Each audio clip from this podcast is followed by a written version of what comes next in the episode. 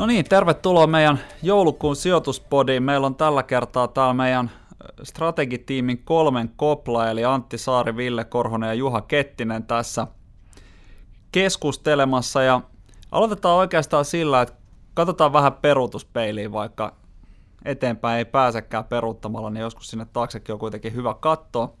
Niin mitäs nämä tämän vuoden tuotot sitten loppupeleissä on oikein tähän asti ollut. Et nyt on aika paljon heiluntaa ollut ja monella on varmaan sellainen käsitys, että aika huonosti on mennyt. Niin Ville Sulku on ne luvut siinä naaman edessä, niin miltä tämä vuosi on näyttänyt? Joo, vuosi on voisi sanoa kaikkinensa niin kuin vaatimattoman puoleen, jos sitten verrataan siihen, mihin tässä on saatu tottua. Eli tänä vuonna osakkeet on nyt tällä hetkellä niin pienellä plussalla, kansainväliset osakkeet plus viisi, ei mikään huono, huono lukema, mutta yksi heiluntaviikkohan voi sen viedä, viedä mennessänsä. Se, mikä nyt tänä vuonna sitten on ollut kaikkein vaikeimmassa tilanteessa, niin kehittyvät markkinat, eli kyllä se Yhdysvaltain nousevat korot, vahvistunut dollari ja toisaalta Kiinaan ja Aasiaan suunnattu kauppasota, kauppasotaviesti niin on varmasti pitänyt vähän pinteessä tätä kehittyvää markkinaa, niin osake- kuin korkopuolella. Ja varmaan silminpistävää tässä on se, että toi globaalien osakkeiden nousu tänä vuonna on käytännössä aika pitkälti kuitenkin Pohjois-Amerikan harteilla, että siellä on niinku toinen, toinen iso markkina on Venäjä, no iso ja iso, mutta kuitenkin näistä meidän merkittävämmistä markkinoista, joka on oikeastaan selvemmin plussalla ja kaikki muut on enemmän tai vähemmän tuossa vesirajan tuntumassa. Mutta kotimaiset osakkeetkin on kuitenkin osingot mukaan lukien, niin pikkusen plussalla ainakin tätä podia nauhoitettaessa, eli ei se, ei se vuosi niin mahdottoman huono kuitenkaan ole sit ollut. Ja korkopuolelle ei oikein ole tuottoja vissiin ollut sahtavilla.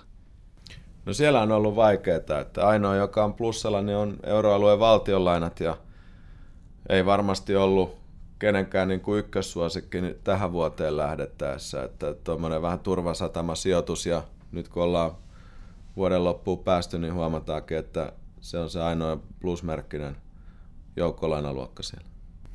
Joo, tota, tuohon osakemarkkinaan sen verran voisi ehkä lisätä myöskin, tai ainakin mua itseään on kiinnostanut tämä yksityiskohta, että USAssa nämä isot FANG-yhtiöt, nehän meni erinomaisen hyvin tuossa alkuvuoden puolella. Kurssit nousi voimakkaasti. Kaikki muistaa sen, kun silloin uutisoitiin Applestakin, että sen markkina-arvo nousi tuohon tuohon, tuohon biljoonan dollarin yhdessä vaiheessa. Sieltä on toki tultu alaspäin, mutta siinä on tavallaan ollut taustalla ehkä sitten tämmöinen niin kuin tietynlaiset yhtiöt, jotka on markkinoita vetänyt voimakkaasti ja sitten nämä kurssilaskut, varsinkin nyt tämä loka-marraskuun aikana, niin se vaikutti myöskin tietyssä mielessä niin kuin voittojen kotiuttamiselta näistä hyvin menneistä yhtiöistä, koska nehän myöskin suhteessa tuli reippaammin alaspäin kuin markkinat kokonaisuutena. Joo, kyllä, kyllä se varmaan on ollut, ollut paljon sitä, että on myyty sitä, missä, missä niitä voittoja on ja sitten muita ehkä vähän, vähän säästelty. Ja kyllähän toi, niin kun, kun katsoo vähän sitä, että miltä sijoittajien salkut näytti siihen lokakuun korjausliikkeeseen mentäessä, niin esimerkiksi nyt vaikka yhdyskuntapalvelut, ne oli varmaan isoin alipaino siinä kohtaa, ja sitten taas IT, joka on koko vuoden ajan ollut aika vahva ylipainos, niin oli myös silloin aika vahva ylipainos, että ei se ole mikään ihme sinänsä, että sitten kun vähän, vähän rupeaa puntti tutisemaan niin sanotusti, niin siinä sitten vähän myöskin salkkui pyöräytettiin uuteen asentoon. No mutta se oikeastaan sitten peruutuspeilistä varmaan aika jännittävä vuosi on ollut tähän mennessä ja heilunta on tosiaan riittänyt, mutta tuotot nyt ainakin tänä päivänä niin on ihan kohtalaiset. Katsotaan nyt miltä se näyttää sitten tuolla vuoden taitteessa, mutta toistaiseksi ainakin niin ihan, ihan ok lukuja. Mutta sitten kun katsotaan vähän eteenpäin, niin nythän me saatiin tuossa ei niin kauaa sitten jonkunnäköistä aselevon tynkää tuonne kauppasotaan, niin mikä se tilanne siellä Juha oikein on, että onko nyt niinku se aika, että kaikki rahat voi pistää sen varaan, että joo, että kauppasota on nyt peruttu vai miten, miten tämä tilanne pitäisi tulkita? Henkilökohtaisesti en itse kyllä löisi, löisi vetoa hirveästi että sen puolesta, että kauppasota on nyt sodittu. Et tilanne on se, että tämä Argentiinan kokous, missä Trump ja Kiinan presidentti Xi tapasivat ja saivat aikaan jonkunmoisen sopimuksen. Siinä voisi kai jonkun, jonkunlaisesta linnarauhasta puhua. 90 päivää ehkä tässä mennään niin kuin rauhallisemmissa merkeissä ja taustalla virkamiehet voimakkaasti neuvottelee sitten ja yrittää saada jonkunnäköistä ehkä pidempiaikaistakin sopimusta aikaiseksi. Mutta tosiasia on se, että Argentiinassa ei päästy mihinkään niin kuin näihin kaikkein, kaikkein tärkeimpiin kipupisteisiin kiinni USAn osalta eikä välttämättä Kiinankaan osalta. Ja siinä mielessä voisi ajatella, että tämä sopimus on väliaikainen.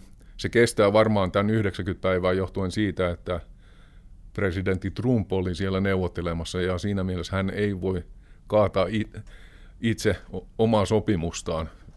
Ja, ja, ja tota, aikaisemminhan silloin tämän vuoden toukokuun paikkeilla taisi olla, kun neuvoteltiin Kiinan ja USA välillä enemmän, niin silloin siellä oli valtiovarainministeri neuvottelemassa ja Trump sitten myöhemmin katsoi aiheelliksi vähän niin kuin repiä tämän sopimuksen. Mutta nyt tilanne on tietysti toisenlainen.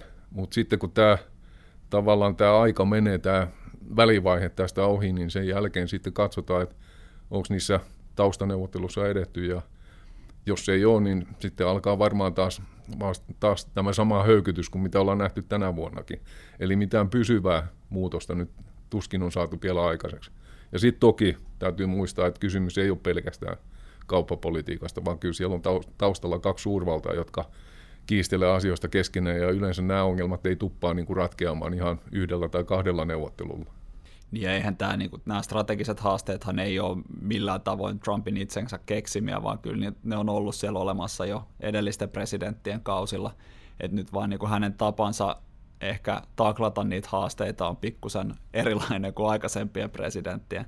Ja kyllähän tuosta varmaan voi sen verran sanoa, että onhan se niin kuin parempi kuin vaihtoehto, eli se, että mitään sopimusta ei olisi tullut ja tulla ja olisi nostettu vuodenvaihteessa, mutta kyllähän tässä on aika pitkä matka vielä siihen, että päästään oikeasti niistä todellisista kiistakysymyksistä sopuun, eli kyllä tässä tällaisella terveellä epäluulolla varmaan kannattaa suhtautua tuohon, mutta lievän myönteisesti kuitenkin.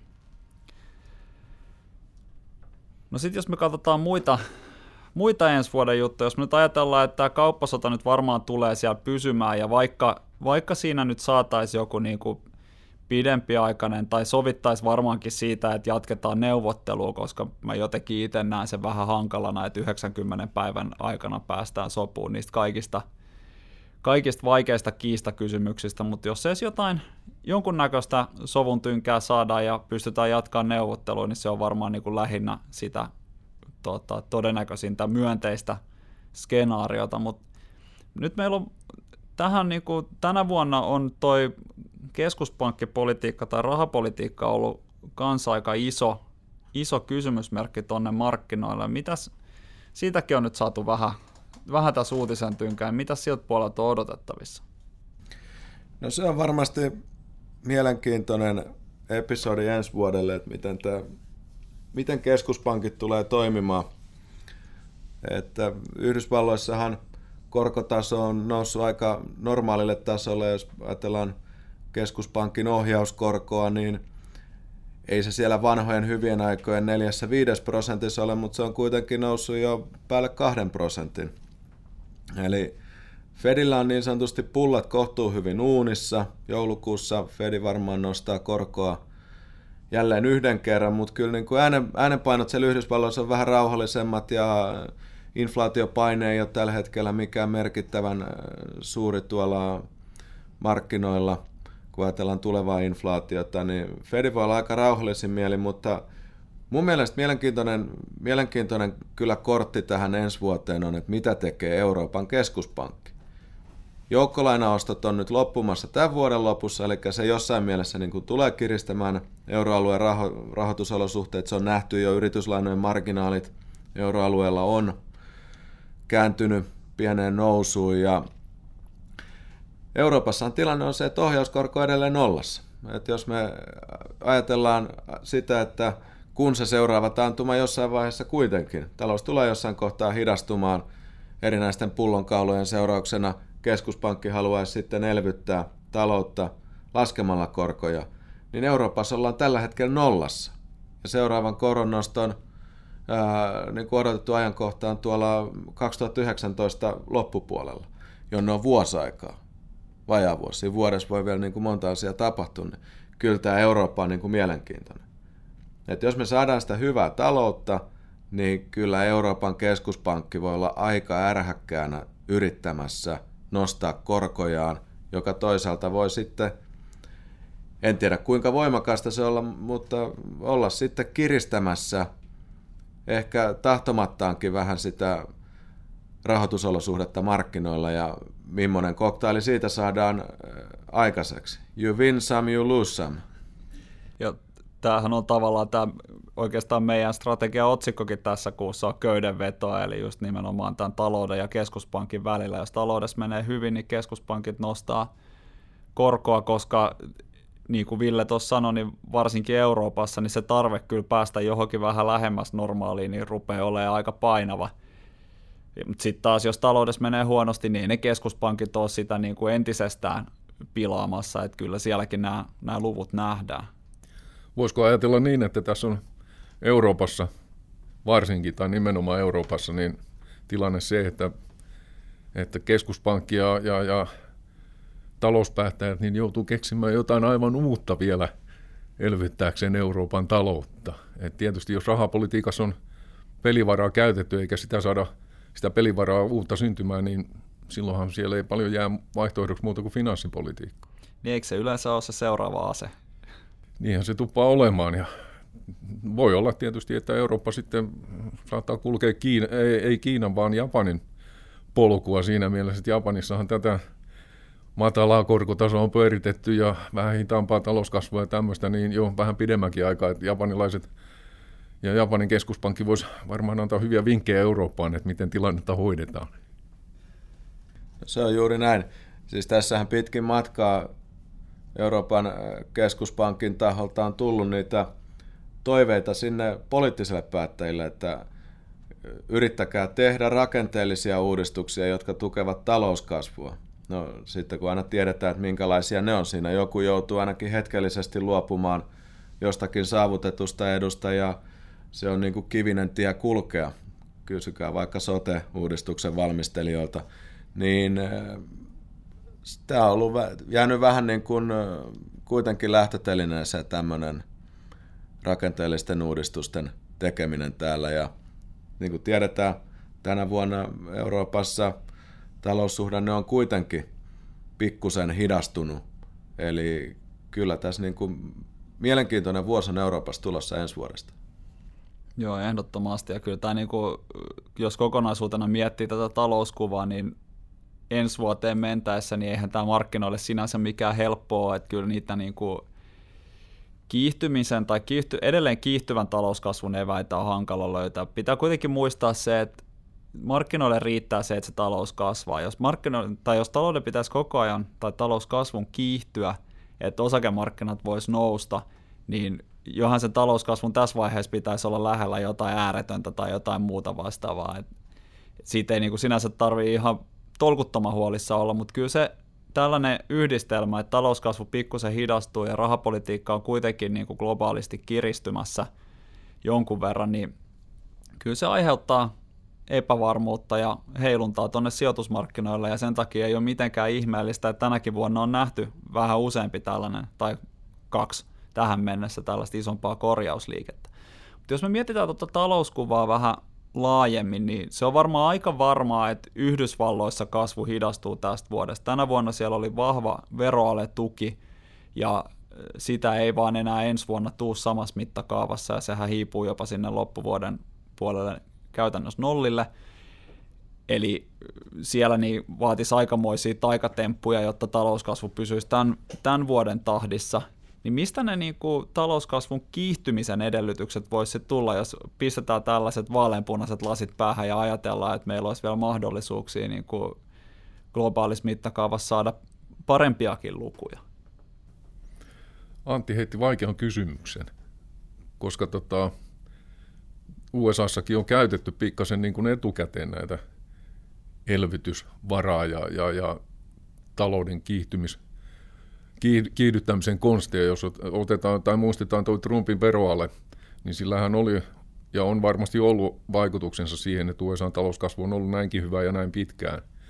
Mutta tota, onko se mahdollista esimerkiksi veroalennuksella, finanssipolitiikalla vaikuttaa ensi vuoden puolella tilanteeseen? Se voi olla paljon hankalampaa ainakin poliittisesti, koska USA on nyt välivaalien jälkeen poliittinen tilanne on myöskin vähän toisenlainen, eli Trump ei pysty enää hääräämään ihan samaan malliin omien, omien tota, näkemystensä mukaan kuin aiemmin. Eli, eli siinäkin puolella on tullut pikkasen hankala, hankaluuksia, että et sieltä ei ehkä apua niin helposti tule. Mistä muualta sitä voisi tulla, niin no tietysti tuo talouskasvu sinällänsä, niin no sehän kantaa, kantaa itse itseään, eli kun talouteen syntyy uusia työpaikkoja ja palkkasumma kasvaa ja yksityinen kulutus kasvaa ja näin poispäin, siitä syntyy tämmöinen hyvä kierre, mutta itse asiassa on hyvin vaikea sanoa, että pystyykö sitä kierrettä enää, enää tota kiihdyttämään, että enemmänkin kysymys on ehkä siitä, että tota ylläpidetään nyt tota kasvua sitten mahdollisimman hyvin. Niin kyllähän tässä muutama, muutama sellainen, että jos tosiaan haluaa niitä oikea vaaleanpunaisia silmällä se ei pistää päähän, niin muutama sellainen niin kuin myönteinen mahdollisuus on. Kiina varmaan isoin niistä, siellä on nyt kuitenkin elvytetty tänä vuonna aika merkittävästi. Se ei ole näkynyt vielä talousluvuissa, mikä on aiheuttanut kyllä kieltämättä epävarmuutta siitä, että kuinka paljon sillä elvytyksellä oikeasti on teho.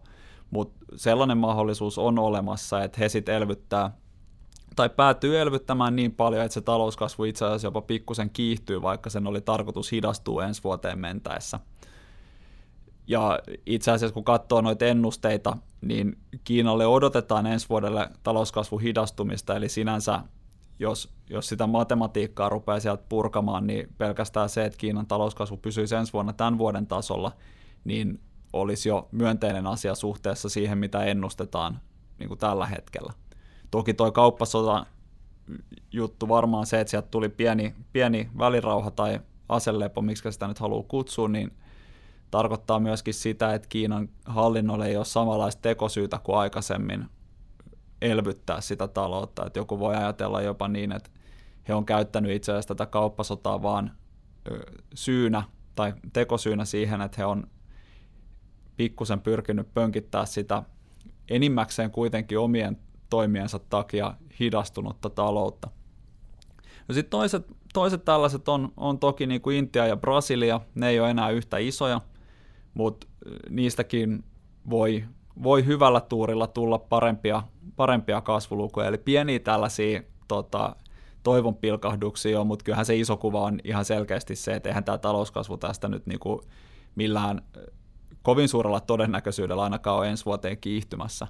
Eli kyllä me varmaan katsotaan sellaista hidastuvan talouden ja tota, rahapolitiikan kirist- tai kiristyvän tai toiveiden mukaan kiristyvän rahapolitiikan köydenvetoa tässä ensi vuonnakin. Eli uskotaan kuitenkin siihen, että osakkeet on edelleen se voittaja. Niin kuin mä sanoin tuossa aikaisemmin, niin jos, jos osakemarkkinat tarttisi sen jatkuvasti kiihtyvän talouskasvun noustakseen, niin tämä maailma olisi aika kummallisen näköinen loppupeleissä.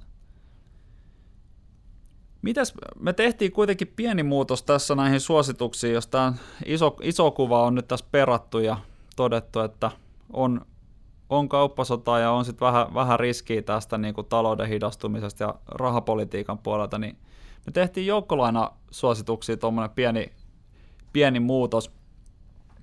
Mitäs siellä laskettiin riskiyrityslainat alipainoa? Joo, siellä tehtiin pieni viilaus, eli joukkolainasalkun riskiä hieman vähennettiin ja niin kuin sanoit, riskiyrityslainat eli higher-lainat, niiden paino laskettiin pieneen alipainoon ja sitten vastaavasti nostettiin valtiolainojen osuutta salkussa. Valtiolainojen osalta niin sieltä nyt melkein tietää, mitä on tulossa. Korkotaso on euroalueella erittäin matala, eli ei sieltä niin kuin mitään isoa korkotuottoa tarjolla – valtion lainat, niin tuo lähinnä sitten vakautta siihen koko salkkuun. Mutta sitten riskiyrityslainojen osalta, niin kyllä, pikkuhiljaa yritysten luottosykli niin kulkee eteenpäin ja alkaa olla aika kypsällä, kypsällä tasolla monessa mielessä. Eli kyllä yritykset on investoinut, velkaa on otettu lisää ja nyt kun talouden rahoitusolosuhteet – on kiristymässä. Eli ne on kiristynyt sen takia, että korot on noussut, mutta ne on toisaalta myös kiristynyt sen takia, että me ollaan nähty tänä vuonna markkinoilla heiluntaa ja sitten kiristää niitä pääomamarkkinoiden rahoitusolosuhteita, niin kyllä näiden riskisimpien yrityslainojen menestysedellytykset jatkossa niin on ne astetta haastavammat.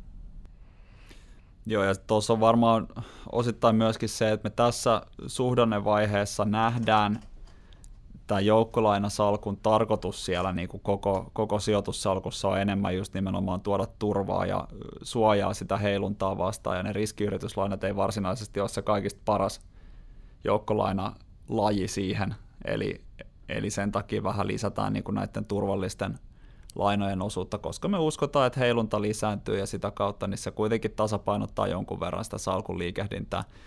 Mutta ei tässä nyt mitään niin kuin tuomiopäivän skenaarioita vielä olla maalailemassa, että kyllä me uskotaan, että ensi vuonnakin ihan hyvät, hyvät tuotot tuolta osakemarkkinoilta tai kohtalaiset tuotot on tulossa, eli kyllä sinne vielä näillä näkymin uskaltaa edelleen sijoittaa. Joo, toi oli hyvä huomio Antilta, koska tässä jossain vaiheessa tätä keskustelua, keskustelua niin tuli mieleen, että ehkä tässä nyt maalataan pikkasen liiankin synkkää kuvaa. Sijoittajia, sijoittajia, varsinkin osakesijoittajia, kannattaa muistaa se, että milloin ne suurimmat pudotukset kurssissa tulee, niin nehän tulee taantumaan, taantumien yhteydessä. Ja nythän tilanne on se, että tuolla kun näitä eri talousindikaattoreita ja muita indikaattoreita katsotaan, niin siellä voi olla ikäviä merkkejä olemassa, mutta ei siellä kyllä mitään taantumaa vielä ole luettavissa selkeästi korkoero USAssa, pitkän ja lyhyen koron ero ei kerro taantumasta. Siellä tota, luottamusindeksit ei kerro taantumasta. Ennakoivat indikaattorit, ne ei kerro taantumasta. Eli semmoisia merkkejä on vaikea löytää. Eli, eli jos sitä tilannetta tulkitsee, voisi tulkita sillä tavoin, että joo, ensi vuosi on varmasti – talouskasvulta on maltillisempi kuin mitä ollaan nähty tässä nyt aikaisempina vuosina, mutta ei me nyt kuitenkaan vielä mihinkään syvään kuoppaan olla putoamassa. Juuri näin, eli kyllä tosiaan edelleenkin uskaltaa osakemarkkinoille sijoittaa. Mutta me voitaisiin oikeastaan tässä kohtaa pistää pakettiin tämä meidän joulukuun sijoituspodi. Seuraava ainakin tällainen niin kuin laajempi markkinakatsaus tulee sitten tuolla uuden vuoden puolella, eli jos ei, jos ei siihen mennessä meistä mitään muuta kuulu, niin oikein rauha saa joulun odotusta kaikille ja tuottoisaa loppuvuotta. thank you